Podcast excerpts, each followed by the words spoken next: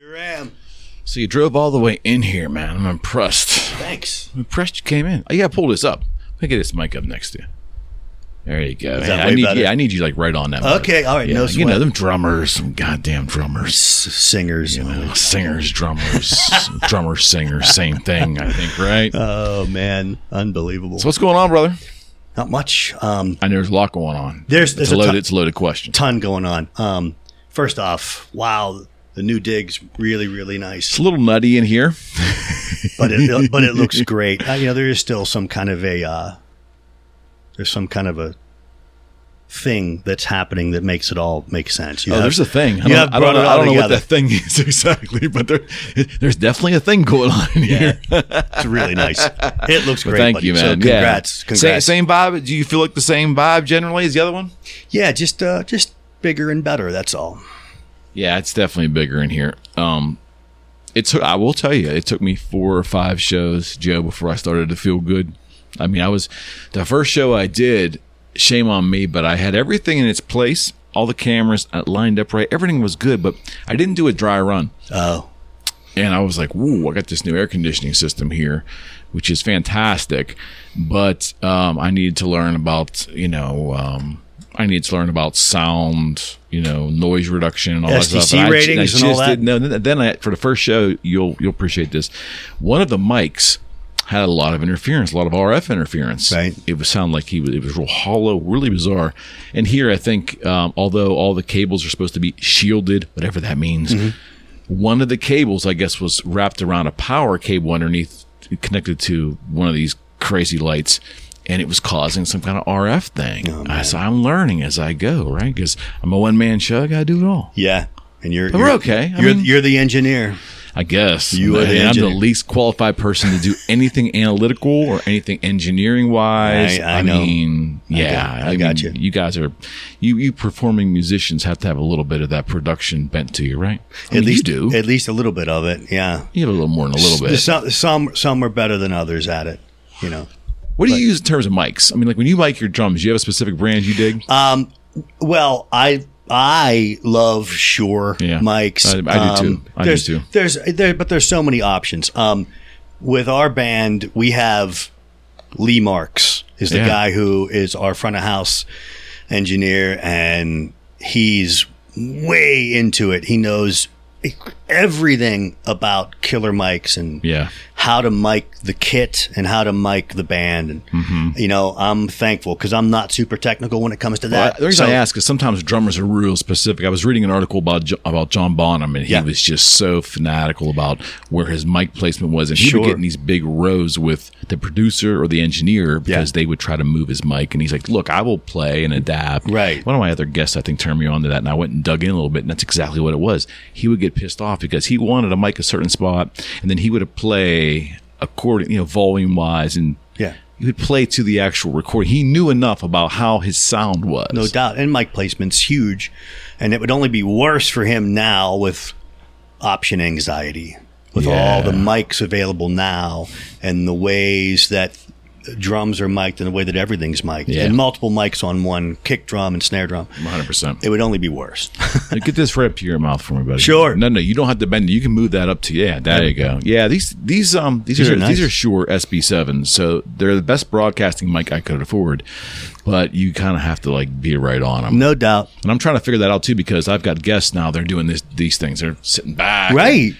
They're like pontificating, and I'm like, please, for the love of all that's holy, put your mouth up to the up, microphone. get up on the mic, lead Yeah, singer. man. So, um, right, out of- right out of the gun here, you guys uh, have a pretty big gig happening at Stage AE. We do. Let's uh, let's hear about it Well, uh, June 25th, uh, next Saturday. and next Saturday, uh, Sun King time of our Warriors. filming. Yeah, Yeah, uh, playing with the Clarks, uh, outdoor stage AE.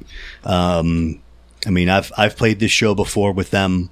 It's just it's one of my favorites, and we're just you know we're blessed, very very thrilled to be playing it. So, I think doors are at six, and we'll play probably an hour and fifteen. I think it is. We Oh, have right a, on. we have a great set prepared, and then and then the Clarks are the headliner. Um, I mean, it's buddy, it's the best therapy. There's just no, there's I no therapy imagine. better than that. I can't imagine. outdoor, couple thousand people. Cannot wait. Cannot wait. Yeah. So this Is this your um, first time playing stage AE? No, uh, I've played stage AE outdoors and indoors. Okay. Uh, you know, i i indoors is you know more weather permitting or for size. I forget the exact amount, but I want to say indoors is like twenty five hundred Yeah. seats, I think, Yeah. and then outdoors I think is five thousand. yeah. So A little um, bigger. a little bigger, yeah. So I've played both, um, but I don't know. I it's not it's not the kind of gig that I get to play a ton. So I'm looking Well, forward. you cherish them, right? yeah, I cherish them. I'm I'm looking forward to it as if it's the first time I ever played there. You know, Huh. so I can't wait. It's such a great, great venue. Really, yeah, really it, nice. It definitely is, and especially when the weather's nice. Well, let's don't don't jinx it. I won't jinx it for you, man. But I mean, the PA there, It's the facility itself, it's just so great. Uh-huh. So I can't wait. I'm just uh, I'm just really, really thankful and um, just happy that we're going to be there doing this thing. I can't wait. That's June 25th. June 25th, Saturday. Yeah, yep. man. Doors at six. So you're now an Ohio resident because you moved from Pittsburgh to Ohio. What was Yep. that? Almost two years ago, right? Just About a year and a half, Year and a half. almost. Yeah, yeah, yeah, yeah, yeah. So how you digging Ohio?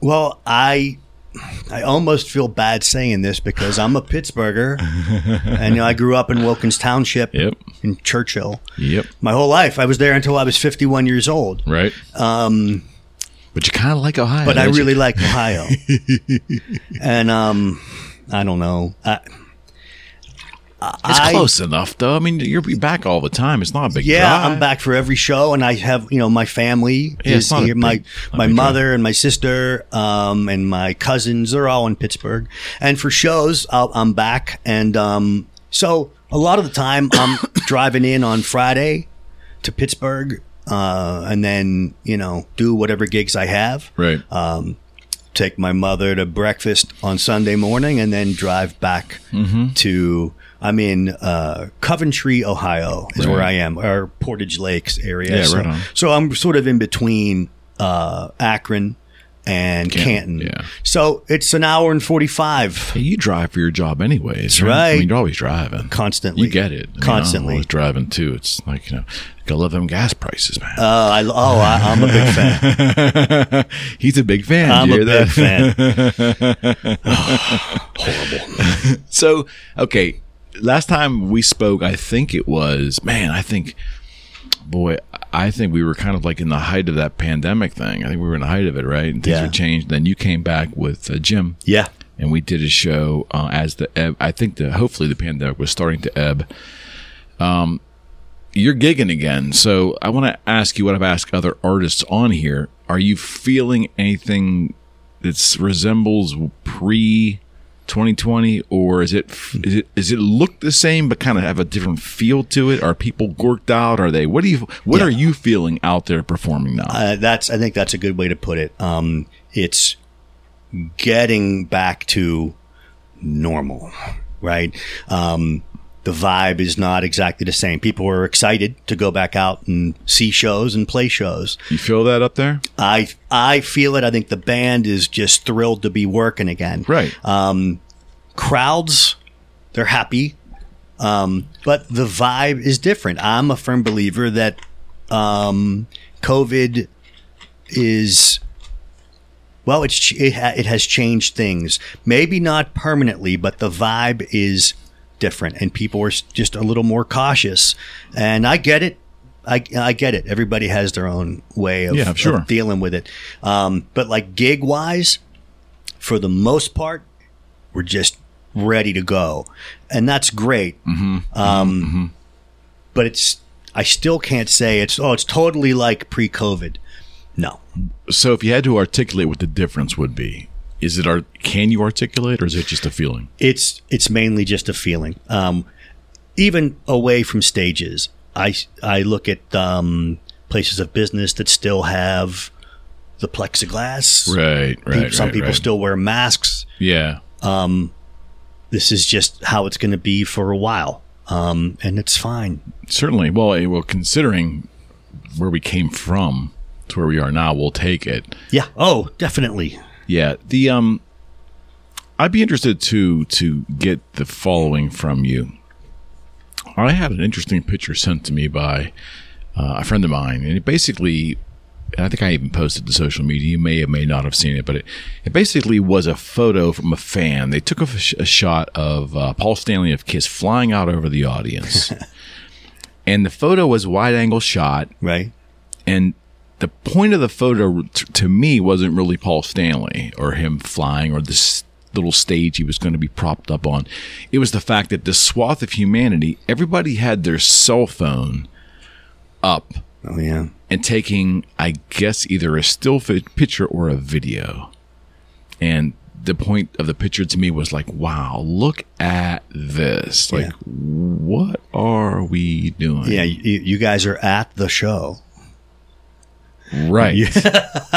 we used to watch videos at home because we couldn't go to a show. Right. Then when you finally got to go to the show, you were at the fucking show. Yes. Ready, ready to enjoy it. And, um, And now look at this now. right. So we have you ever in your moments of you you know you the larger crowds you play you're out there is it you ever gork you out you look out there and go Jesus Christ this all it is is camera phones and do you recognize that Yeah.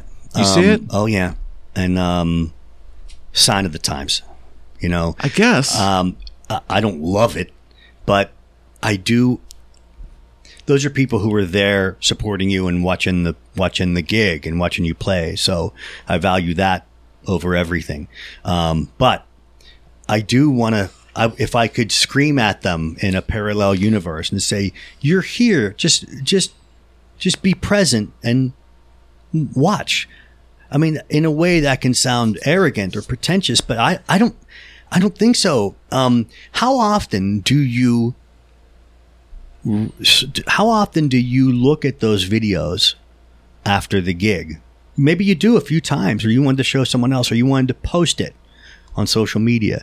But the amount, and I'm guilty of it too. When I We go on are. vacation, when We I, all are. we all are. When I'm in Vegas or where, where I'm down, when I'm down in Miami, I take too many photos as if I need to get videos and photos of everything I'm doing or down it there. didn't happen Right. And that's that's uh, a phenomenon yes, right? it is. because that's Yes, a- it is. and it- that's not specific to any one person that's a cultural phenomenon like isn't reality really isn't good enough anymore i don't think unless we're documenting it Yeah.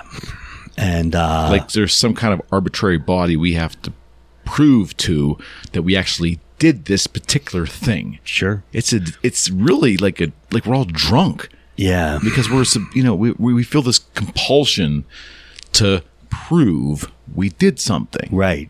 but Why? and to who Right. and who is Um, actually wanting that Yes. Who do you need to prove it to? Number Bingo. one. Yeah. And why do you need to prove it? yeah I, I don't. I mean, Mus- i always ask musicians because i mean you guys see it first hand oh yeah, oh yeah. Um, on one hand, like I said, I'm just happy that someone cares enough to want to take a photo. and they dig it. And I guess That's also, great. Also, there's probably advantages if if they're putting that on social. That's obviously helping the band with their marketing. It's a push, Yes. that you guys don't have to do yourself. No doubt. But the, the, the, the problem can be with that, that if you're having a bad night, or if you don't sound good on a particular night, That happens. people. That actually happens. Yeah, it does. Does It that does. really happen, Joe? sometimes. For me, it only happens once every leap year. But uh, yeah, it does happen. And um, I love that people want to post it, and because it's, they do feel like they're helping the band, and they are most of the time. But if you're having a bad night and someone posts something, and that goes out, That can go viral. Uh, Somewhat viral. it can, and then it could be really painful.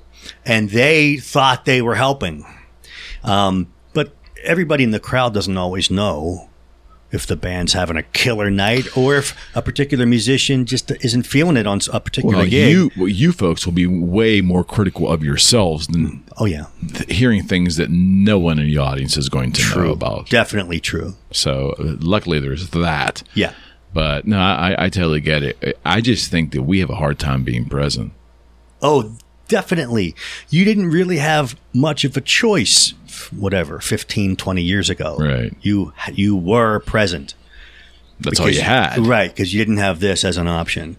But um, I, I think it was I think it was Bill Burr, great comedian, who said, "Go ahead, just try to be away from this thing, and go take a walk in the woods." Within half an hour, most people will be freaking out. Their blood starts boiling, fear of missing out, et cetera, et cetera, et cetera. You know, what's going on? Am I miss? Am I missing something? Not just emergency phone calls or whatever, but knowing what's going on in the world. This is not always good.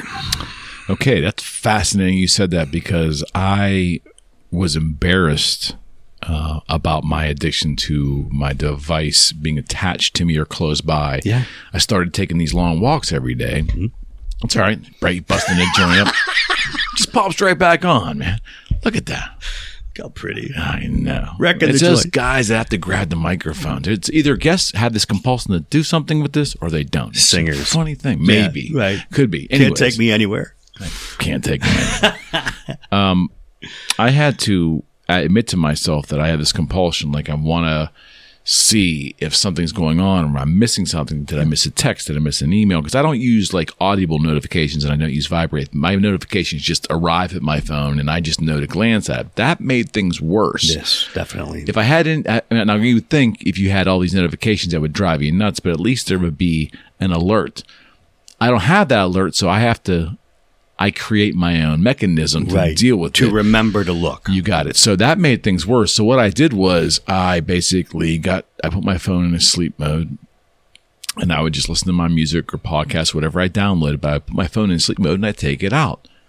Wouldn't work. I'd invariably find myself 30 minutes in, pulling it out of sleep mode as I'm walking and looking for something. and checking it. So finally, I went and I got an old school iPod from 2005 or something. I just downloaded my music and podcast there. So, yeah, so you Just listen to leave that. the phone at home, and I will tell you, for a couple weeks, man, it gorked me out until I conditioned myself that this is my norm for these 90 minutes. Joe, I'm not going to be connected to this thing out there right. man, it's like a drug, man. But once I got past it, to see you can reform yourself. You can. can. It's. I mean, you you already did it. You'll remember how it was before cell phones. do you ever think about pre 95? 96? Yeah, I do. No, not cell phones. Do you think about pre, I say the internet generally 95, 96 before it started to get mainstream. Do you think about pre 95? Do you remember life and what, what it was like? I do. I do. I I I I, I do. And um, there's parts of it that I prefer. I think Mm-hmm. many people would say that.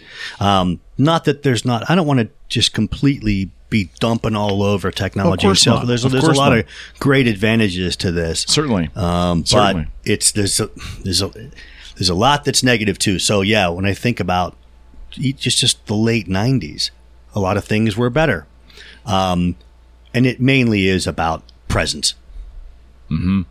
I loved the concept of a cell phone until social media was born. I mean, having the internet on my waist through a BlackBerry device or something was kind of cool, touchscreen when the first touchscreens came out. But when social media, that whole thing just overtook what a cell phone was initially created oh, for. no doubt. Right? I mean, like, No doubt. I mean, early Blackberries. I mean, I saw. I, I actually my little claim to fame is I sold the first BlackBerry in '97 in Pittsburgh. It was an 850. Wasn't a touchscreen. It was monochrome and it had three lines on it. But you could get your email on your waist. Oh, Fantastic. right. Then it became a little bigger and bigger screen. Got color, not great, but it was really functional. Yeah. You could respond to emails on your waist, which I thought was like it could, life could never get better than this. Yeah. Then the screen started showing you the web content. It's pretty cool, I guess. Slippery slope. Yeah, but it wasn't until you know MySpace wasn't really a presence there, but it wasn't really until Facebook became accessible on these phones right around 2008 or 9 or, or 10 maybe 2010 Yeah. man it overtook what this i think what the cell phone was initially intended to do No doubt about it. No doubt about it. Um, and I, you know, I love it for promoting music. Love Yeah. it for promoting gigs. I love it for hearing about what my friends are doing um, musically. But as soon as it's not about something artistic and creative, it can turn sour real quick. You can learn, you can find out about things that it would be better if you didn't know about. So, No uh, question. so, um, in that regard, phones can bring a lot of horror to your life that wasn't supposed to be there or that you didn't need to know about. Yes. So, okay, two two ways we can go there. Let me ask you this: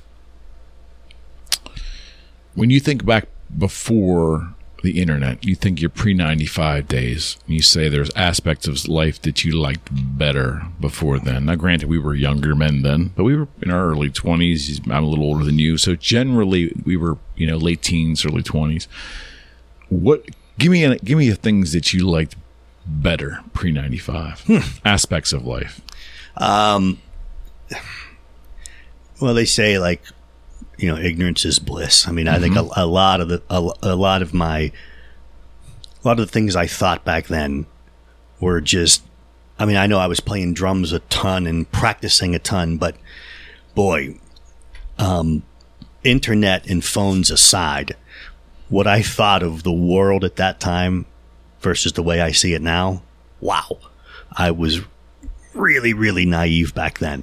Um, a, a- completely separate from the internet. And when you when the internet gets introduced to the whole mix, that is just everything magnified. So the good and the bad of the world are magnified through the internet and through your phone and all, all, all of those things. So now it's all right in front of your face. And sometimes because you're conditioned to look at it, again, like I said, you're seeing things that it would have been better had you not seen at all. It's, I think the internet is just magnifying all of it, the good and the bad, into your face. Um, so that wasn't there in the mid 90s and the late 90s.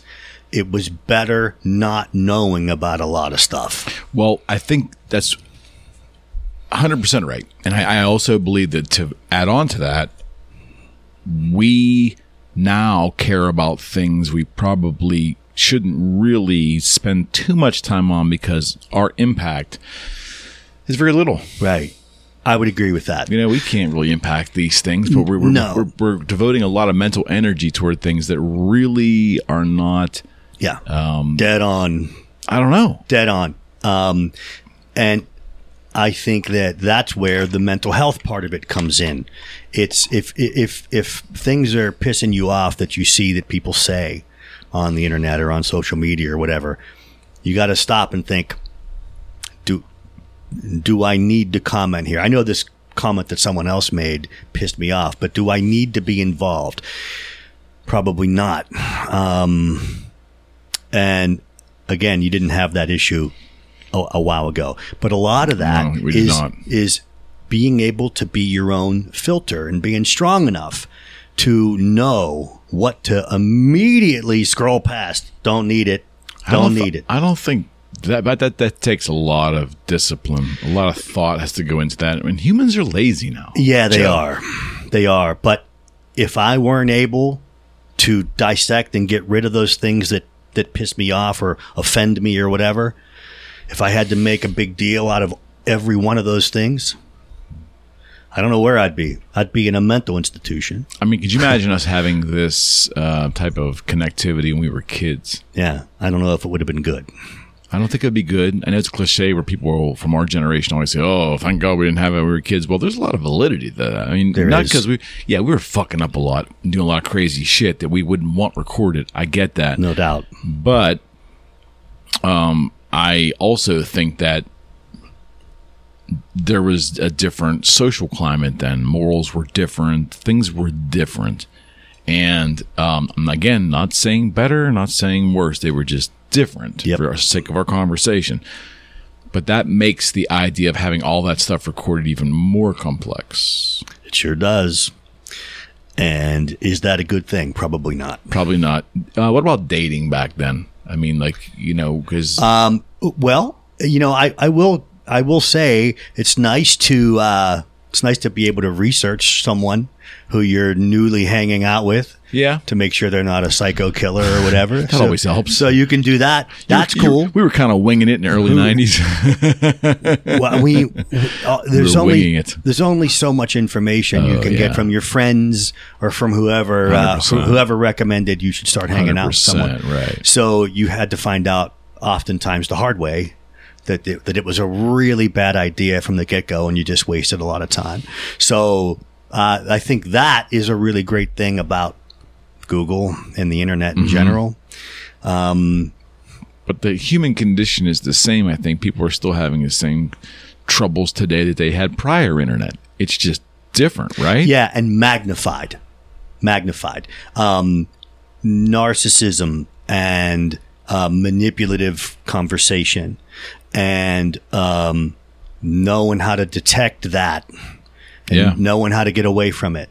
Um, that all still remains the same. Maybe you get more practice Right. because of the internet, and you Right. see it more you often. see more examples. You see it. more examples, and maybe as you get older, you start to be able to to detect it easy Mm-hmm. m- more easily. And I know I have been able to, um, but it's still up to you to do that processing right? and detect.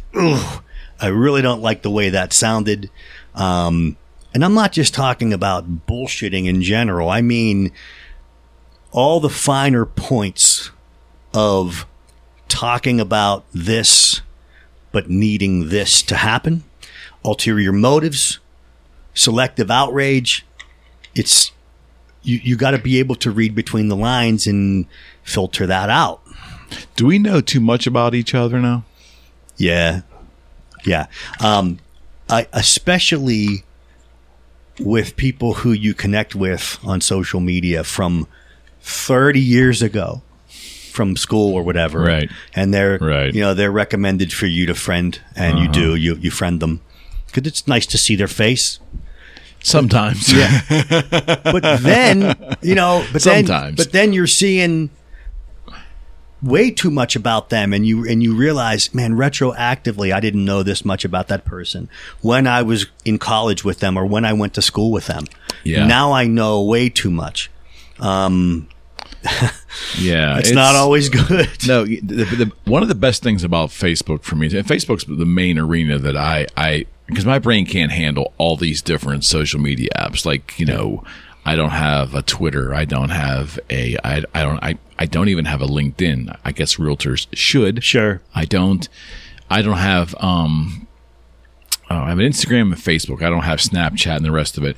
But in Facebook, it was fascinating to me that I was really enjoying connecting with people from my childhood or whatever. That's generally kind of fun. Yeah, that's great. But once in a while, you would get connected with someone from your childhood and either their same bullshit that they were as a child, the same tendencies, the same stuff, the same that you kind of remember. It's a long time ago, Yeah. but you kind of remember they haven't changed. And Right. the the blocking concept has been. I mean, I, I will tell tell you point blank. I have unfollowed and blocked so many people. Oftentimes, not out of any malice. not Right. out of any- I just.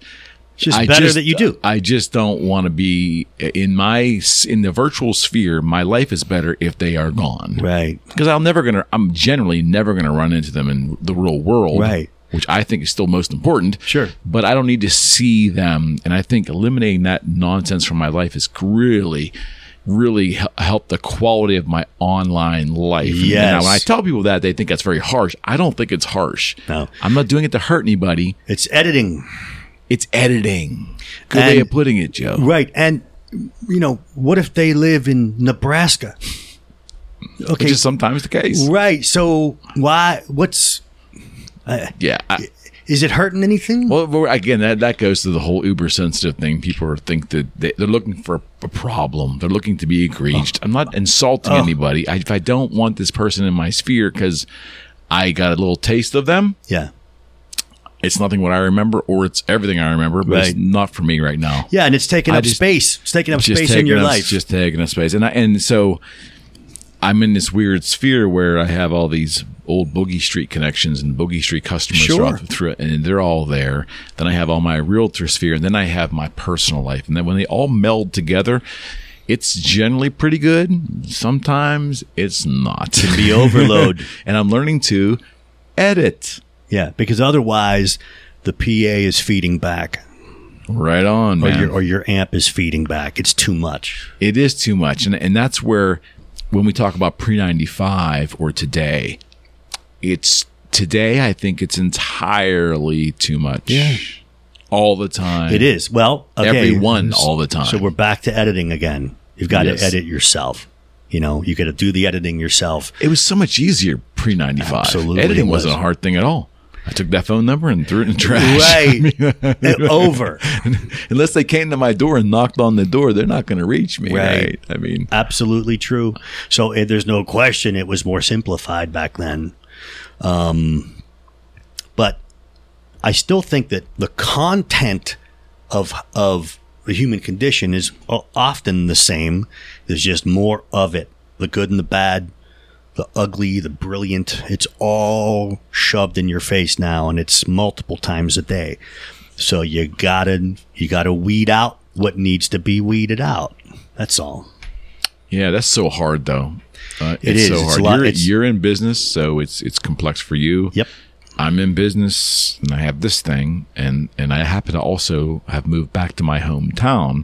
That added, added another level of complexity because I'm being contacted by other people from my past. Oh, you're back. Most of them fantastic, Yeah. but most of them, you know, probably not for my life today.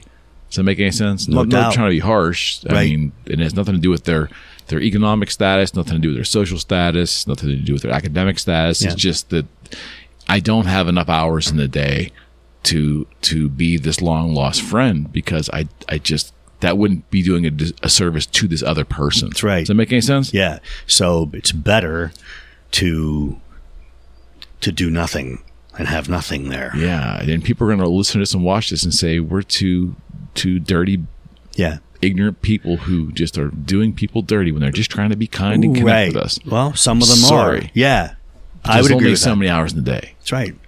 Um, yeah. Uh, oh, absolutely. Um, I mean, that's you know, that's what Neil Peart said. Uh, you know, I, I can't believe I can't pretend a stranger is a long-awaited friend.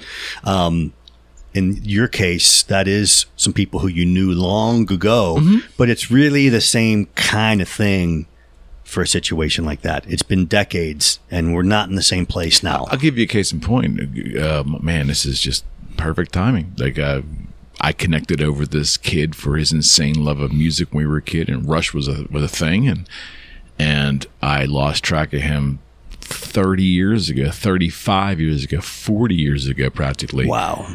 And when he tried to come back into my digital sphere and, and all that, I gave it a shot and he was completely different. Odd. You know, I'm odd, but I, I sensed there was things just, just weren't right. Yeah. And the barrage of emails and text messages and then getting, it just got weird. I had to just, Way just- I don't have time for this. Way It's too nothing much. personal. I mean, I wish everybody the best. Yeah. It's not a vindictive thing No. but I'm just indifferent to the circumstance. I just it, there's no value to me there. You know, I, I Does it make totally yes. but it's hard to it's hard to articulate that because people want to look. You know, people want to come from a negative place, and it wasn't that. It just I can't do it. There's only so many hours, That's right. and I think. Do, let me ask you this: Do you think social media has? I mean, Facebook did the humanity a terrible injustice when they called your Facebook connection a friend. Right. They could have called it anything else. Yes. Connection, Right. Buddy, Yes. anything Yes. but friend. Because Right. they co opted the word. And when Facebook co opted the word, they fucked up the definition. Because before Facebook, the definition of a friend was definitely different. Yeah. Way closer and way more involved in your life and a friend. What the definition that we know of for that word. Um, now a friend is. Oh my goodness. I don't know what a friend is. Well, right. It's, it's anybody who you who you might view. I mean, my my last my my real Facebook page that I had for eleven years got hacked, and I've not been able to recover it because Facebook doesn't have any customer service to speak of No, whatsoever. They do not. It doesn't. It doesn't. It's exist. everything's digital. You have to send Right. emails or whatever. but that doesn't work either. But anyway, I had five thousand friends on there, mm-hmm. and it's, It's like, kind of where I'm sitting now. It's impossible. It's impossible. It's impossible. Couldn't possibly have that many No. friends. No. So yeah, you're right. It's uh it's a misuse of the word. But maybe we're normalizing now. Oh yeah, that's your friend, that's your friend, that's your friend, that's your friend and and then f- uh, f- 5,000 more times. Well, in but in theory, it's a it's a nice idea, uh, but you can't. They Facebook has co- uh, co-opted the word. I, Yeah. They just have the the word friend does not mean what it meant. No. before social media, Absolutely and true. our kid, my kids, don't know any different. Like they, I mean, my my kids are twenty one and nineteen, so they kind of maybe know what a real friend is Yeah. in theory. But I kids that are probably in you know from they're ten now or twelve, all they know of friends is what this social media platform told them the definition is. it's what they were born into. Yeah, man. I, Completely it- different. It's, it is different. I mean, I, I think I think humanity should take that word back, you know, or create another word because, you know, it's uh, you- Right. I mean, I don't is it is it some some kind of easier way to say social media acquaintance? Maybe that's still or too connection, strong. Right. Or social you know, media connection. buddy. I Yeah. don't, I don't know. Like, But it shouldn't be as heavy as friend. and I don't think the creators wanted to. Were thinking about that back when they were doing it in the garage, Right. No. But man, it really fucked things up. Yep. Oh, I, mean, the- agree. The definition of what that even means now. totally agree. like how when you're what's the most frustrating part about it for you as a musician it's when you go out has anybody ever like gotten upset with you because you first off didn't recognize them because you really didn't know them but you were connected on social media so they Oh, yeah. get insulted when you don't know them off the top of your head Yes, a lot of anxiety uh, from me because I do feel bad, especially if they've commented or they've they've complimented me before or they've been to been to several of our shows. Right. You feel like you're supposed to remember. Well, um, to a degree, you are supposed to remember, but um, it's I'm- impossible I'm lucky that the number of people who know me is much more than the number of people who I know. That just goes with the territory. absolutely So I, and then I have a 53 year old brain now. So I do not remember names that well. yeah There are, there are musicians who I've played with, not just once, but I've done several gigs with over the years. And I, I, yeah I can hear them talking. I can see their face. I just can't remember their yeah name. that's just a human thing That's just a human thing, and Yeah. that you know that doesn't mean I don't love them, but I don't always recall the name. So, yeah, when when anyone, especially a fan of the band, because you want to be as gracious as possible 100%. to anybody who's digging what you're doing and bought the album, you know, and all of that, and has questions. You want to be totally cool about that and be as accommodating to them as possible. But if you end up pl- playing the pronoun game with them because you can't remember their name, they're going to be quite insulted Yeah. that I didn't remember their name. And I get it because I'm not great at remembering names to begin with, but I'm put to the test when it comes to gigs Yeah. on that. And um, again, I'm not going to complain one bit because I could be in my basement sure playing to no one. Sure. And then that would solve the problem. you know, so you, you get my point. Oh yeah, You know? yeah, hundred percent. I I mean, where do you think we're going? Like in regards to social media, if you if you had to like look look into society five years, ten years. I mean, hopefully we're all still here, right? There's no, no massive war, ta- or the aliens don't come and grab us, Mm-hmm. Right. But I mean, can it get any more messy now than it already is? Uh, yes, it can. I think it can get messier. I think we're moving towards fiction. Moving toward fiction. Yeah, I do. I do. Okay. Um, and again, you talk about like hurting people's feelings and whatnot. Right. Um, are you noticing now that it is a real problem to shame someone, Mm-hmm. even if it's totally justified and the content totally shows you that this person did something that's just lunacy and really stupid and is not redeeming in any way or whatnot. And uh, that might be true, but don't shame them. It's like shaming shame. Okay, that's funny you brought that word because that's been the typical. Uh, or the probably the most used word on the podcast in the past four or five episodes. Oh. we've been bouncing it around. So I'm going to ask you the question: Can what do you define shame at? Is what do you define shame as in 2022? And do we do we even care? Does shame even hold any weight in society anymore? Um, man, this is this is deep. That's what we do, buddy. this is deep. That's what we do, man. Yeah. Um, look, I want to be shamed or at least criticized if I do something stupid. I want that. Uh, you know, you call it constructive criticism if you want to do it as as diplomatically as needed. But I, if when I screw something up, I want to grow from it, and there's growth there, teachable moment, and I want to fix it so that I, a, don't have to be shamed again. But that's not really the most important part. The most important part is growing and learning from it and fixing that mistake. 100%. That's why I love recording gigs all the time as much as I possibly can because there's a lot of things I notice about my play my playing as a drummer the morning after when I'm listening back to the gig that I didn't notice while playing on stage. Okay. So when you listen back and listen to yourself, Okay. there are things where you shame yourself. What the hell did I play that for? You know, and even maybe even other drummers or whatever would be like, yeah, well, hey Joe, you you know you. You had a bad performance on that song. It happens, and I'm like, yeah, I sure did. I do not want to be accusing anyone Right. of being mean or uh, it's like somehow offensive to me that someone pointed it out. I'll never improve. I'll never improve if people aren't shaming me. Call it constructive criticism, Yeah. maybe would be better. But I think that the, the embellishment part of like, it's all shame now. You're not allowed to criticize. You're not allowed to constructively criticize because it's all shame now. Great point. So again, social media magnifies everything.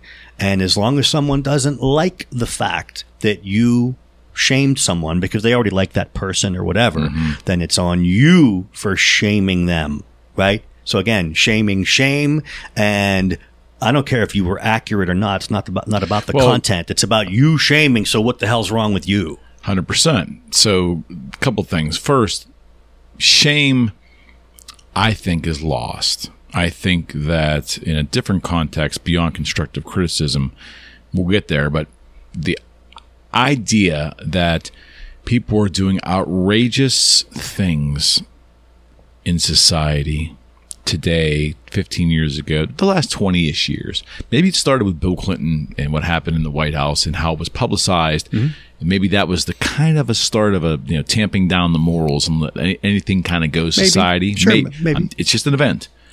The Kardashian mother selling the sex tape of the daughter and then building a, an empire based on the notoriety. I think that kind of tapped down the moral fiber, maybe Right. maybe. But it seems like now the more outrageous things are, the more crude they are, the more sexually explicit they are, whatever, the more violent they are. If it if the end product brings notoriety and or money to the person doing it, we somehow kind of give it a pass. Right.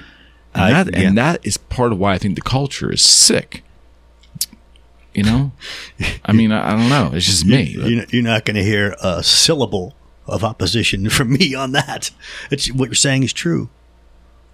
I mean, it's just that simple. Um, and I don't think it was that way as much 25 years ago. before the web. Right. and definitely before social media. Right.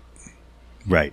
Um, if you're flat out mean about it, well, then yeah, you shouldn't be shaming. But when you bring up a great point because someone just acted like an asshole on some given event, Mm-hmm. you should have the right to do that without getting this barrage of shamer, shamer, Right, shame. I, right. You know, I, it's But do we even care? Like, I mean, do do you do- like when you see the amount of um, let's just say this: when you see the amount of vulgarity, mm-hmm. sex, sexual exploitation, and crudeness, when you see that in your face all the time on social media without people shunning that as being distasteful, Right. non classy, whatever you want to say, but when people accept it as the norm, Yes. and then still, and they actually, some of our society elevates those people to an, ar- uh, an area Right. of prominence. Yes. That's where I think we're at now, where maybe two guys in their 50s are looking at this and just saying, this is just insane. Right. Like, I don't know. What world am I living in? You know? yeah, and and if and if you criticize it, you'll be called a fossil. Exactly. Yeah. Well, I don't. The criticism doesn't bother me, but I but I do think to your point earlier, it's incredibly bad for society when when constructive criticism of any kind gets um, gets shamed, Yes. or gets beaten down, Right. or the, the cancel culture rises up and tries to hurt somebody. Yes. because you're basically out there saying, "Wait a second, Well, but again, this is where it comes down to double standard and manipulation. And again, narcissism and mental health. Okay. They all work together. Yeah. Um, you'll find that that criticism or shaming, cancel culture or whatever, it's an opportunity to knock someone down a few peg, pegs who they already didn't like. Hmm, okay, Okay. If it was someone who they wanted to do damage control for, someone who they liked or loved, it's going to be this, right?" that, that pass. the I- I- hypocrisy of it. it- oh my goodness. It's the hypocrisy of it and the selective outrage is, Yeah. oh Yeah, my yeah. goodness, Yeah. it's just over the top. So if someone gets shamed in any way, and a lot of other people want to come to the defense of that person because they like them, well, then Mm-hmm. you, there's no way around it because th- they'll do it for them because they like them. But if the same exact thing It's happened, group, to someone they don't like. if, so, if the same exact thing happened to someone who they don't like, right. Totally different, or you would just hear nothing. Um, this is the thing, uh, you It's know. happening right now in society. Well, how many times can you can? It's to me the sound is deafening.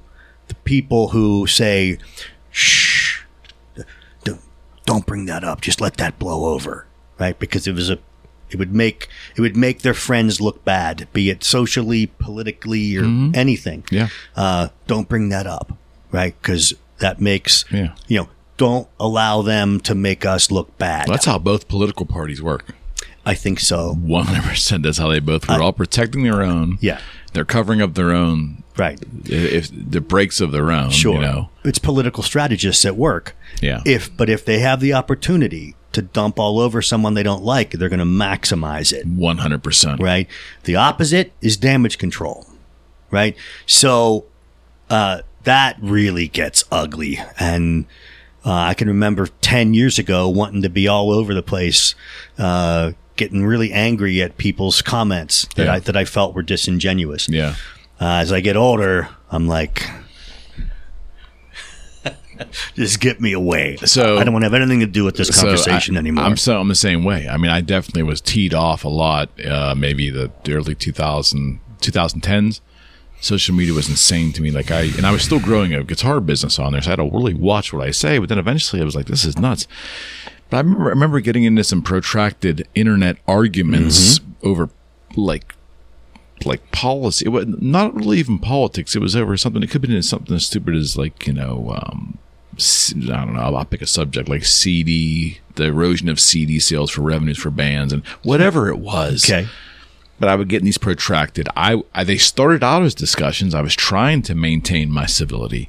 I'm sure I lost my civility along the way, and after a while. I would walk away. I'd shut my phone off for a second or close the, the laptop and go, Wait, what, what the fuck am I doing? Right. Why? this person's out in the ether somewhere, Yeah, right? Even if I knew them locally, I, they're still not standing in front of Sure. me. I, I, I totally agree. But again, what if, put it this way, what if you proved your point beautifully and you explained it eloquently and you won? Okay. that would only set that person off even worse and that would only make that person freak out and you'd be making the situation far worse for proving yourself right. Yes. Okay. And, the question is the word one, like one, one what? One the satisfaction of being right? I mean, how you ever gonna, how are you ever going to get that? Because they're not going to give you the affirmation. They're not going to say, "Okay, I was wrong." Who the hell says, "Okay, I was wrong"? I would like to think people still do it Yeah, face to face. I would hope a little bit, but Sure. rarely online. very rarely. And I, you know, I always I love the idea of knowing that if I that if I speak with someone, there's a possibility there that I might listen to them speak, and then I might say, you know, I never thought of it that way. I need to I need to research that. That's something that needs to be possible in the conversation. We've Because- done that. We've done that on this show. over over Absolutely. all these we've we've had moments where all of my my guests, or we, we've that, that's happened here on this table. which is a great thing. I think so. Doesn't happen online though. No, very, very rarely. Well, here it's a person in front of a person. Uh, online, it's But it's Person behind is a it keyboard. is it like so? Why why are we struggling to always be right? Because I think that Americans will die on that hill even when they know they're wrong. Yeah. I mean, you can see it in politics on both sides. I mean, there's examples. There's hundreds of tons examples of examples of it. where a certain subject has been proven to be wrong or one way, if someone likes this candidate or these group of candidates, they will die on that hill, even though they know inside, right. statistically and factually and scientifically, they've been Right. proven the res- position's wrong. They'll die on that hill, True. man, as opposed to just saying, you know what, on this particular issue, I think I'm wrong. Right. I mean, that's like that's not even that doesn't even take a lot of humility to me to do that. That's that's humans being human, or it should be. Um, the thing that's bad about the internet, though, is that you can find someone. You can find one goofball behind a microphone who does support whatever the hell it is you need supported. So there is a way to find someone who is an authority to support just about anything. And um, Good point. this is where if you're really really loyal to your company or to a relationship or to a political party or to anything if you're overly loyal to that it can become just embarrassing the, that much loyalty can really be embarrassing because it can make you say things and defend people that really shouldn't be defended um, but again being right is most important. So we have way too many people in conversations now with what's driving the conversation is the winning thing, not the right thing.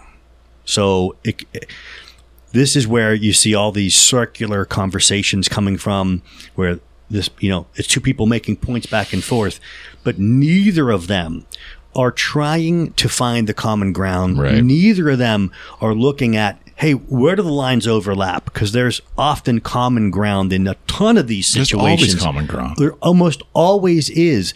But I feel like we're purposefully blowing that off. No, I, I need to pound you into the ground on this because I need to have some sort of leverage gained by beating you in this conversation. Yeah, And this is this is sad. A hundred percent. Well, it, Sad you can, stuff. You, you can say that compromise now is be is viewed as weakness in our, our society. Right. Oh yeah, and and that's that's really horrible. And It's look, extremely horrible. Fa- uh, f- look, look at you. You're doing your part, your little part with c- long form conversations Mm-hmm. with people in front of each other, talking about things like this. Mm-hmm. Well, thank you. There's not enough of it. I mean, No, there's not enough of now that. there's a lot of podcasts.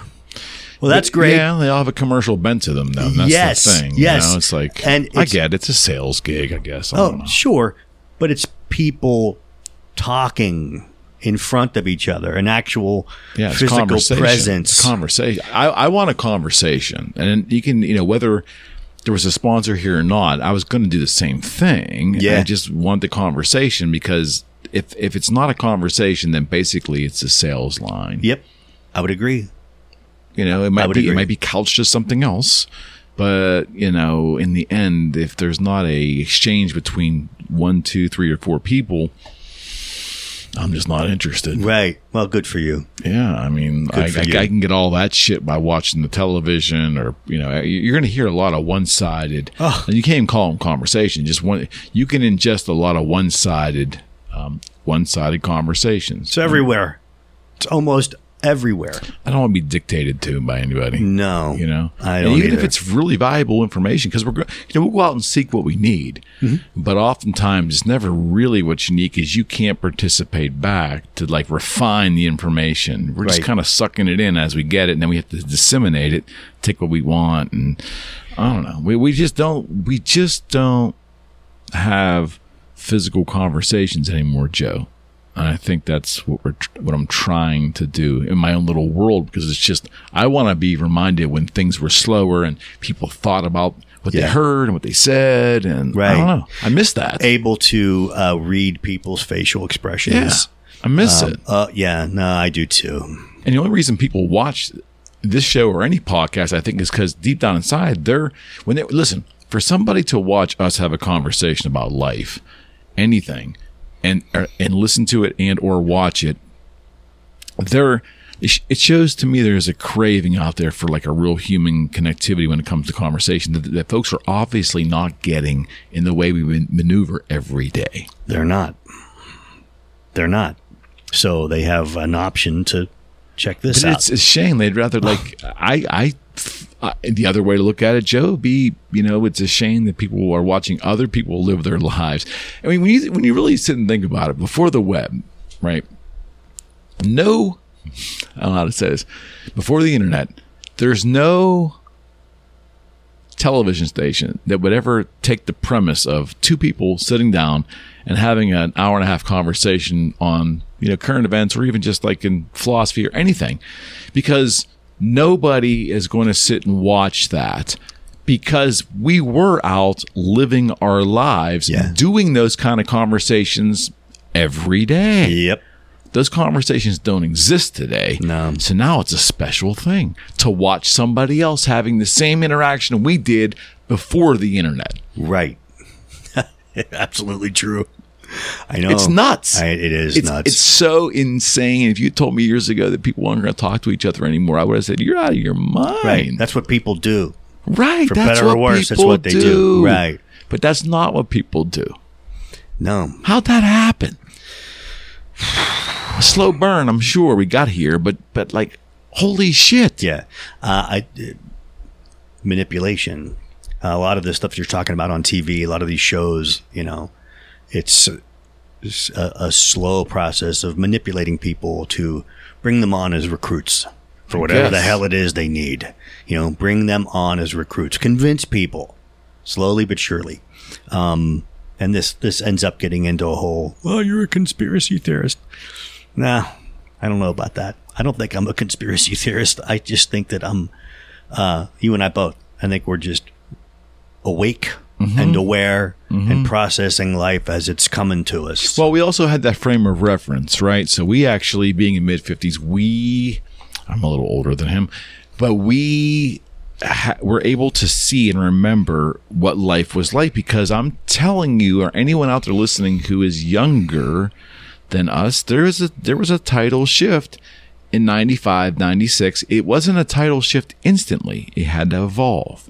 But when you look back on it, the introduction to the internet to society, and I don't mean years prior in just the scholastic academic era. Right, I sure. mean like the commercial end of when it really hit, when the commercial end of it that started the ball rolling toward less connectivity. You think the idea that we're all interconnected, yeah, I guess it depends on your definition of connected. There's the we lost a lot of human connectivity because this kind of stuff right? doesn't happen because it's been replaced. And and that was my biggest fear with COVID. I thought we would get through it, but with the proliferation of Zoom, I didn't. I hate it because it was like, oh, here we go. Like now we're gonna have excuses why we're not gonna go work together in buildings. We're gonna literally be like these little satellites Yeah. communicating all of our feedback, our human feedback from screens. And I hope that you know, I hope we still have the ability to do this kind of stuff, but Zoom's not healthy. No, it isn't. I mean, it's it's it might be functional for businesses. Yeah, and I, and I get that there are times when it's required, but no, it's, I hope it is not seen as the way we communicate in in the future. Overall, I still think conference rooms should be a thing. Yeah, I do and, too. I uh, do and too. and hanging out at someone's house and just being present. Yeah, we used to we used to sit in living rooms and dining rooms and coffee. Right. You know, and, and what I don't understand is, and people still go for coffee, right? I mean, people Oh, yeah. still, but that was like such an important thing in the '90s. Coffee houses were a thing, powerful. Starbucks started, and Yeah. you know, came out of Seattle. It was a th- but but the internet's kind of killed that off. Now Starbucks are very little seating anymore. The new ones they build, they just people come in and get their stuff and they go. They're not sitting and talking. And then when you do see someone sitting, they're at a one little table with their Right. headphones on, looking into a screen. And that's it's that. nuts. Right. Um, and you know how important are communication skills? Huge. Oh man, But it's like we're trying to minimize the effect of it because of what's happened. Yeah. You know, me- media wise and social media wise. what does all that even mean? Like communication skills? Like what does that even mean? like? Like the you know the idea of communication skills. What does that mean in 2022? I know how to turn my phone on. I know how to hit the right button and switch from app to app. I know how to work uh, TikTok. Yeah, it's a different thing. Sad because you've shifted it to the technology as opposed to shifting it from talking back and forth with the Yeah, human. the, the technology should be an aid Yes. to our human life, right? For convenience, I- you know, but it really we're now immersed, and it's. Hey, I, I can't stop anything. Not not that I should even try, but I, we're you know we're headed for a virtual world now. It- people are spending seventy five dollars on sweaters for their avatar. Sad. Sad. What does that even mean? Yeah, I know. Well, NFTs, like I know I own this digital art and it's worth this amount of money. Well, listen, asshole, next time it pops up on my screen, I'm gonna take a screenshot. Now I own it. right. Fuck you. Right. I'm sorry. yeah. It's so stupid. It, it is. It's I'm sorry. It's, uh, yeah, if it's an old guy ranting, damn straight, because I don't understand it. Now, if it's a currency and it's it, you can show me how it's a, it's a it's it's something to be collected and so forth. Okay, but if you're telling me art, which I ingest visually, by the way, I look at it, I see it, I I make a thumbs up or thumbs down by seeing it. Yeah. And you're telling me now the digital file, which you can share with me on a phone, but now you own that, and that's worth a lot of money. okay, have fun with that Right. because I don't I don't understand it. I don't either. Um, I still Oh, feel get ready, it's coming. yeah. Um, art and creativity still has to be there and still has to come from a human. Mm-hmm. Or at least it has to be a human working, you know, pushing all the right buttons. Um, I feel that way in music. Mm-hmm. Um, no matter how much processing there is, nothing is going to be able to beat a real performance by a real experienced musician. Nothing will supersede that. And it doesn't matter how much gear comes out, nothing will supersede that. Uh, I got to meet with Paul Wertico Yeah, from the Pat Metheny band. Yeah, yeah, yeah. It was uh, an event in Cleveland. How cool is that? It was like meeting Yeah, absolutely. like I might as well have been meeting Stevie Wonder Right or Donald Fagen or Right someone on. like that. In my world, he was one of the drummers who I just Oh, yeah. constantly lis- listened to. So now we're both Dream Cymbals artists. Very Right. cool. So, Congratulations. oh man, it's so nice to yeah, have him be yeah. a guy who uh, we're a both la- he's a label mate. It is, yeah, it's really cool. So uh, he was doing a uh, seminar kind of a thing, a clinic in Cleveland, Right on. and it was a Dream Cymbals event as well. So I went, and I got there right on time, and man, there were thirteen people there, and I'm Yeah. going, oh, Yeah, but it, Yeah. also, I thought to myself, hey, this can be a great chance to talk with them a lot. So I basically dominated the entire clinic. You know, So good, good for you. it was great. Yeah, Um, and we talked about a, a bunch of his stuff with Pat Metheny because he was with him for 18 Oh, years. yeah. And I had a great conversation with him about uh, the performance of Pat Metheny's music. And I did a gig recently with Scott Anderson, Mm-hmm. which when we talked about this, Paul Wertico said that one of the first things that Pat Metheny ever said to him was, Hey, I want you playing on top of the rhythm. I want you playing ahead of the beat a touch as opposed to behind, behind, and right. making it making it swing and making it feel nice and funky and comfortable. Push it a little bit. Yeah, he wanted it above the quarter note. And and in in these terms we're talking nanoseconds. But you can hear it though. You can hear it. So, um, Pat Metheny said to Paul, he said, "My music is too pretty." He said, "If you lay back and play it comfy and groovy, uh, my music's going to sound like uh, Yeah. half baked jazz, Yeah. like like Fusac. I get it. Yeah, up in the you know uh, up in the, the music in the ceiling. music, yeah. So he said to him, he said, Paul, I want you playing on top of it. Said, the rest of the band will, will be back just slightly nanoseconds behind the quarter note, but I want you ahead. And I He want play on American Garage. no, that was Danny Gottlieb. Okay, But right after that right. came Paul. Paul was right after Um, him. Okay. I mean, I'll send was you it stuff. Bright Size Life? And Bright Size Life was before American Garage, right? Uh, correct. Okay, Yeah. okay. Um, and uh, so this created the in the Pat Metheny group, the rest of the band being a hair back of the quarter note, Interesting. but Paul Wertico being a hair in front of it to create tension. Well, okay, if we're only talking about gear and we're only talking about media and technology and everything that isn't human, mm-hmm. I don't believe you can really achieve this. I don't believe you can achieve what Pat Metheny and Paul Wertico were talking about. Agreed. And that is to to even be talking about those two guys, like the level of musicianship there is Oh, certainly. above the stratosphere. Certainly. Right? And a guy who I idolized from 1985 until right, now. Right on. Um, that conversation and then going to the stage and executing it and smiling and knowing that you're nailing it. That cannot be done with signal processing. It has to be human. Well, no, yeah, it can't be predictable. It can't be. It can't be sterile. Right. And it's not necessarily something that can be dialed in on No, any gear. not at all. So, And they play off of each other, right? That's the beauty of Oh, yeah. music, right? I yeah, mean, oh, no doubt. mean- um, but it's the human element. And I can only hope that that human element remains. It has to. I- otherwise, where where are we headed and where are we going? It's some sad stuff. Was there ever a time um, in your life, as you look back on music in general, were you ever worried that computers or processing or technology was going to take the humanity out? Were you ever worried about that? Yeah, Uh, yeah, yes. can go all the way back to late seventies, really, because late early eighties, right? Yeah. Um, although I don't think the, the, the opportunity was quite there back then as much as it is now. Um, so yeah, it, that concerns me. Um, I think sometimes a younger band might need the help in a recording situation.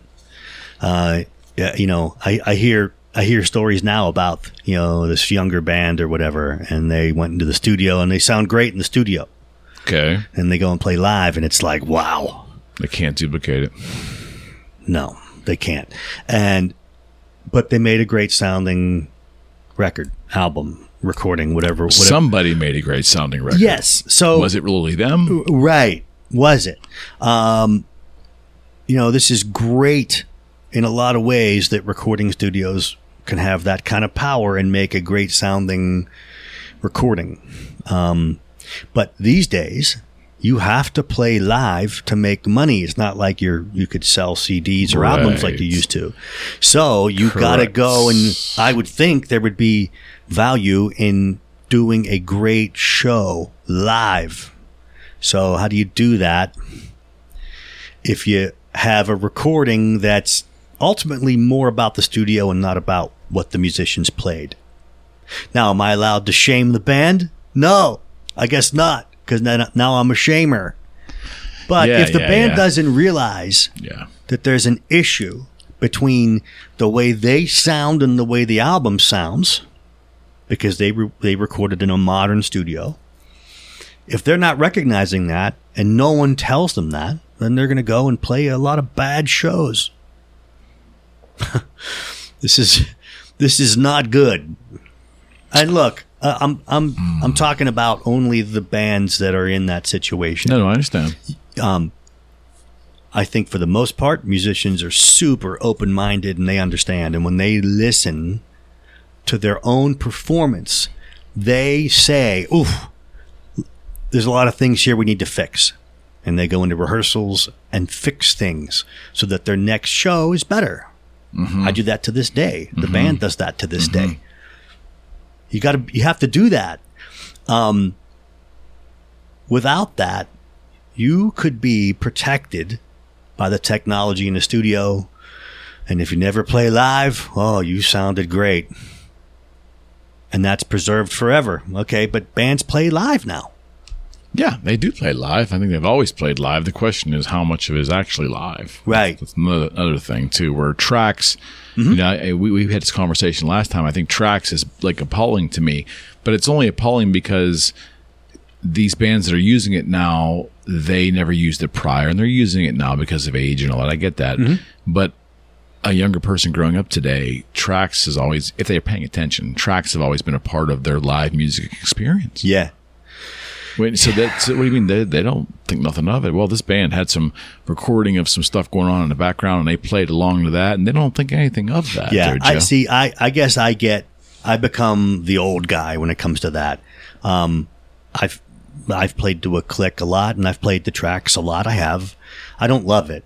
Um, in a recording studio, I, I understand it more, but um, I think I'm just kind of selfish about it too. I that's one more thing I have to make sure is in my earbuds or in Yeah, my monitor sure. that I have to be able to hear clearly and play exactly to. Otherwise, it's going to be a train wreck band situation. Mm-hmm. So, to me, that can cause some stress. right. Um, so I'm I'm old school. I'd rather see the band just play everything. Yeah. I think that's organic and natural and all of that. But I get it. You know, there's bands who are touring and it's uh, far cheaper. Overhead is less to be to be using tracks, so they do it. I'm not knocking it. I would just rather not. I get it. When we were kids, like live albums were a special thing, Yeah. right? I mean, if you if you love the band or you kind of like the band, when they put a live album out, either it was great or it sucked. But Right. you were able to discern. Yes, There was a intrinsic coolness that came with like a live recording, right? definitely. But today, it, there's no delineation between that. I mean, are there No. are there live? Um, are are, the, are there still live albums being No. produced anymore, Uh, or live recordings being produced? Well, you could find them on Spotify or YouTube Music or whatever. You can find them there, and I love listening to um, to real musicians and the way that they change the song from the way it was originally recorded to how they're playing it live. Okay. I love that. I love when when the song grows and. Um, that's a great thing, but no, I don't. I, I mean, a real live album. Um, well, Steely Dan just did uh, uh, Northeast Corridor, which is their a, a, a live release that Donald Fagen just recorded. Uh, this, this came out six months ago, and it sounds unbelievable. But it really wasn't a live album per se. Okay, it was last year year and a half ago, and they were towards the end of the tour, and they were dialed in. Okay, and Steely Dan. I mean, I'm sure you know, like Yeah. the band is unbelievably of course, good. Um, it's just, I mean, I- we, uh, my friend Dee Dee and I saw them. Fagen's at- a weird guy, but he definitely put a co- collection of of uh, musicians together. Oh, you got to give him that. we went and saw them at Heinz Hall last year, and I mean, we just were like, Yeah, every Yeah. musician top of their game Of course. so donald fagen ended up doing a live album basically just because he felt the band was killing it at that time. They were like to the last week of the tour. So he got with the front of house engineer and said let's record like five the last week of shows. So that was the northeast corridor of the tour. So that was that's the name of the album. And it sounds unbelievable. I mean, the the, the version of um, Aja that's on there with Keith Carlock. I mean, it's just it just sounds brilliant, and they do a version of Rikki Don't Lose That Number on there that sounds unreal. Oh my goodness, it's just so great. And Black Cow, it just sounds beautiful. Now that is a live album, Yeah. but it wasn't like he planned on it. Like the gear is good enough now, and the musicians are like that. at that level, you can just r- record from the front of house engineer, record six shows, and there, there's your live album. Very, very. I don't want to say very easy, but it's not like recording a live album, you know, when Frampton comes alive Right, or exit right, stage right, left or anything right, like that. it's right. a totally different thing. So I I love live albums, but again, a live album, I guess I'm a purist. A live album ought to be live without doctoring or any meddling of the performance.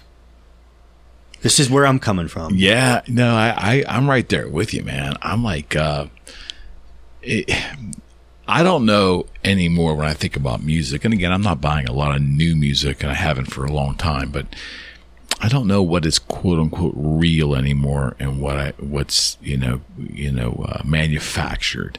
Now, again, again, some of the albums we dug as kids were very manufactured. I get all that, so it's not really fair for me to compare generations but I don't under I, that whole.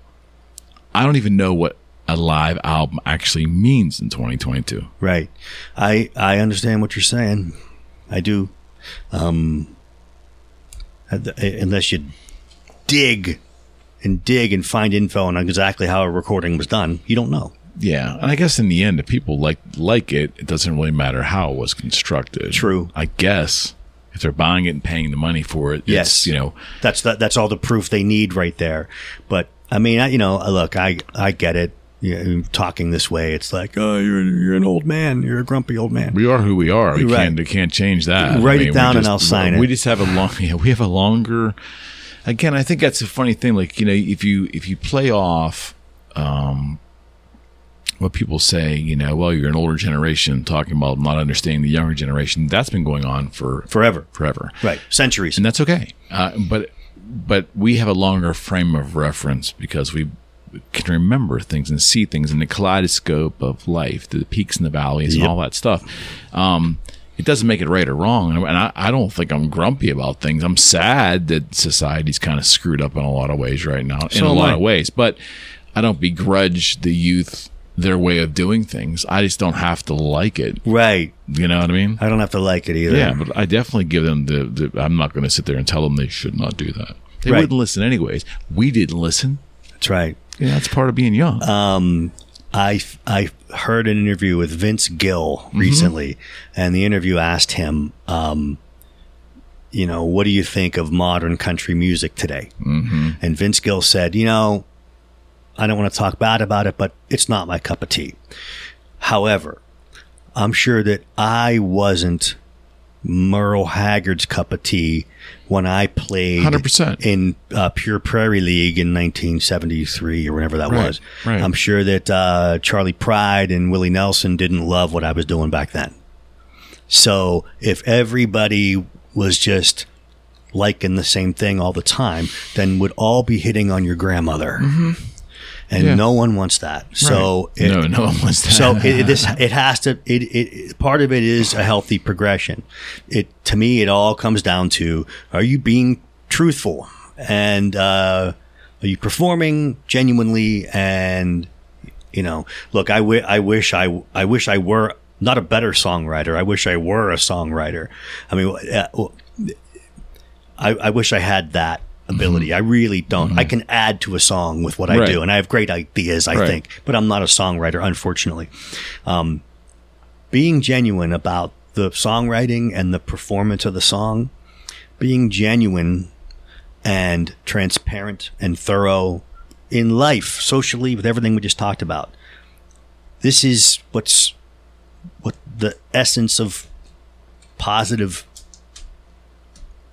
positive being is and mental health is. And we talked about narcissism earlier. Um, I mean, I'm I'm going through this right now. Some things, some things in life are never going to be right. Some things in life are never going to be corrected, uh, no matter how much you prepare, no matter how unfair you think it is, no matter how um, much you try to fix things. Some issues in life 100%. are never going to be right. Um, 100%. it's been like for me recently, it's been hell for the Right. past couple years. right. Um, But I'm lucky enough that I'm able to find therapy and I'm able to find uh, closure where there was none with a bunch of these issues that I'm going through, right? So between having, you know, you find it where you have to find it, between having friends, Yep. great friends, great family, and I have all the musicians who I play with. Right on. I have I have the Sun King Warriors. You Yeah. know, I, I'm I'm thankful for that because Certainly. being a music enthusiast, performing music, especially for people who are interested, there's a therapy there that nothing else can do. I've seen I've seen psychologists and they're great, but nothing helps me like playing music. Right. Nothing helps me like that. right, right, right. Um, with I mean, I'm sorry to say it, but without it, I'd be in a mental institution. Got it. And I mean that in a positive way. Yeah. I have the outlet. Um, f- find cigars help Absolutely. uh, working out helps. Uh, meditation, yoga, I do all that.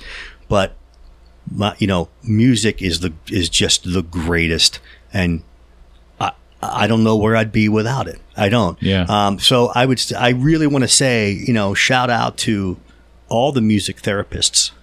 Jim Donovan. This is this is what he does with percussion, um, and and Riley and everybody who is a real um, music therapist, either either officially and formally because that's their gig, or just people who love music and support it and perform it. Um, there's a therapy there that it it has to be. It has to continue. Um, I don't believe that. I don't believe that psychologists and psychiatrists can do that at that level. And I think there's a lot of psychologists and psychiatrists who would agree with me on that. Okay. Maybe not all, but I don't I don't know where the hell I'd be without it. I mean, it's been it's been a it's been rough recently. It's a lot of like loss. music's almost like magic in a way. It really is. You know? It really is. And um, for me, um, being a music enthusiast, performing it, um, stand up comedy as well, I, I don't ever want to not have it. I, I have to have it. yeah. I hate to I hate to keep sta- stating it, but I don't know where I'd be without it. right. Um, so uh, that is just invaluable, and I don't I don't ever want to be without it. So um, maybe it's just you know as I get as I get older, maybe I'll just be playing in my basement, you know, and doing videos for for Sonor, uh, you know, and for Yeah. Dream or whatever. yeah. Um, I hope that's not soon at all. Right. Um, I am so thankful that I have the chance to play Sure. with with You're, Jim the great, and, you're and, the great band. and with the Sun King Warriors. Yeah. And um, I mean, it's just been awesome. And uh, a couple weeks ago, I got to play uh, with Scott Anderson and with Pete Hewlett Mm-hmm. in Finleyville at, at my cousin's place. Mm-hmm. Um, and it had been a long time since I played with them.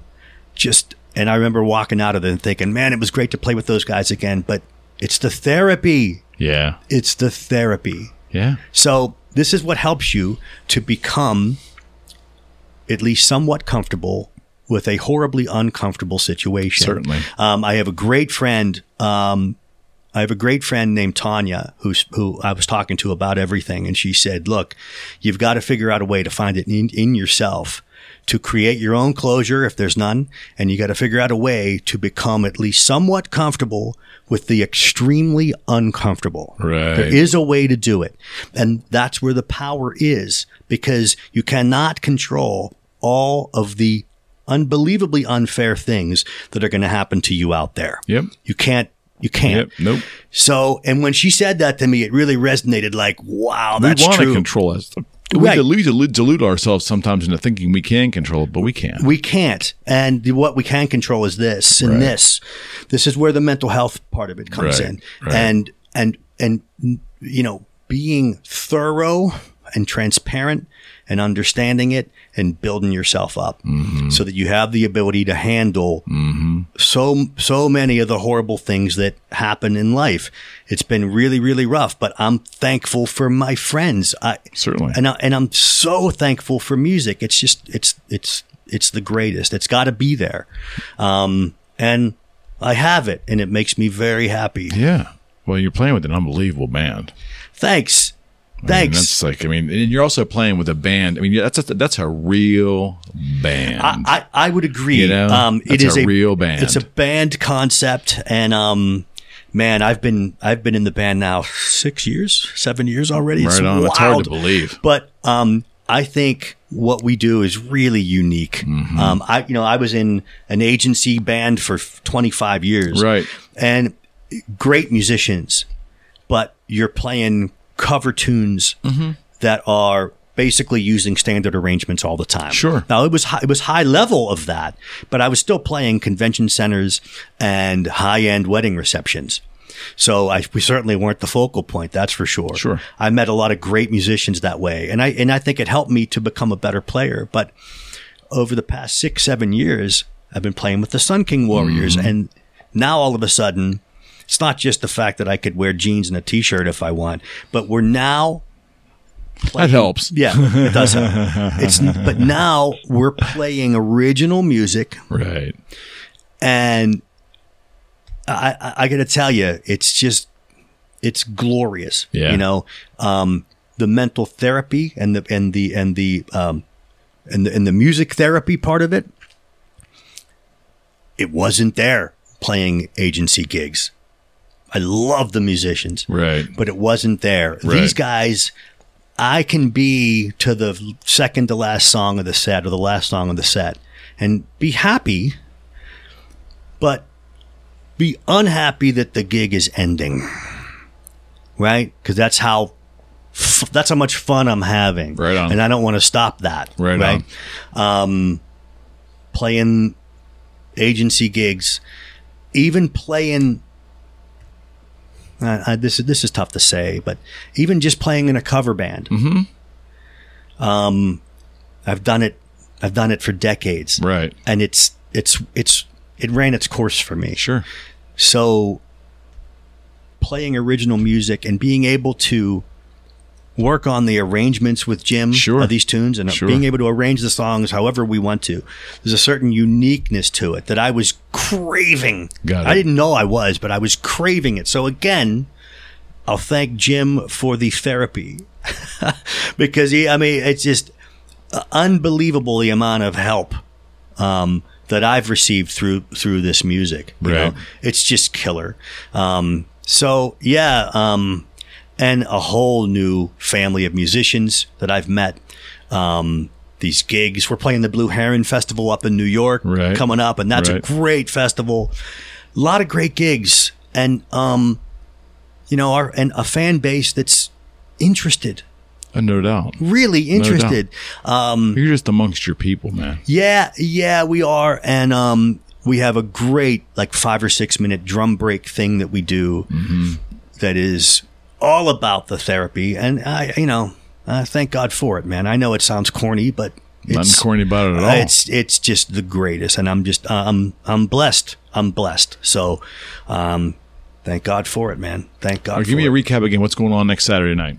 Okay, so uh, June 25th, doors are at 6, I'm pretty sure. Mm-hmm. Um, that means we're probably going to play at 7 to like 8.15 is my guess. Right on. Uh, there's going to be Stage AE. Stage AE, Pittsburgh, uh, where there's going to be a lot of videographers there. We're recording a whole bunch of stuff. Oh, yeah? uh, we That's will, exciting. Yeah, we will have Lee Marks at the at the front of House Engineer, so he's mixing us. Right on. So that's only going to make things ev- even better. I believe there's going to be drones doing video That's as well. insane. Oh, it's going to be nuts. That's insane. It is. It is. Um, but you know, that's one of the good things about technology is we can do cool Oh, stuff like that to, to record these gigs. Um, because you know, it's just like, look, we we just lost um, Seals and Crofts. You know, um, and you know that this is what they meant when they Mm-hmm. said, uh, "We may never pass this way again." Mm-hmm. Right? Brilliant song. Uh, it was uh, Jim, Jimmy Seals, I believe, Yeah. is, is who passed away, and he was 81 years old. But It's hard to believe. but it, it is. But the thing is, is um, I I expect that we're going to play stage AE for a crowd like that a bunch more. Sure. But you don't know No. Because we You may don't. never pass this way again. So um, I think you have to record audio, video, everything um, because it's special. And you know when you're when you're feeling down and you feel like life's beating you up, you you might want to go back and Revisit watch that. Yeah, man. I mean, know? there's- there's- and we document everything in this world, right? Right, right, and I, and I'm not talking about recording with this. No. I'm talking about a, re- a real a real video. record. Right. So um, that is just really really helpful. And um, so between those guys and Sonor Drums and Dream Cymbals, I got to mention them. I mean, they've just been so Absolutely. helpful. Jim and I both are just loving playing this kit. It sounds like cannons, and uh, and uh, you know our our our whole our whole uh, system loves them. Mm-hmm. Right, Lee loves them. It's dialed in. I can't wait to hear that kit through that PA at Stage AE. I just can't wait. Next Saturday. So we'll, this by the time this gets out, it'll be uh, it'll probably be about four or five days away. Yeah, there you go, man. Yeah.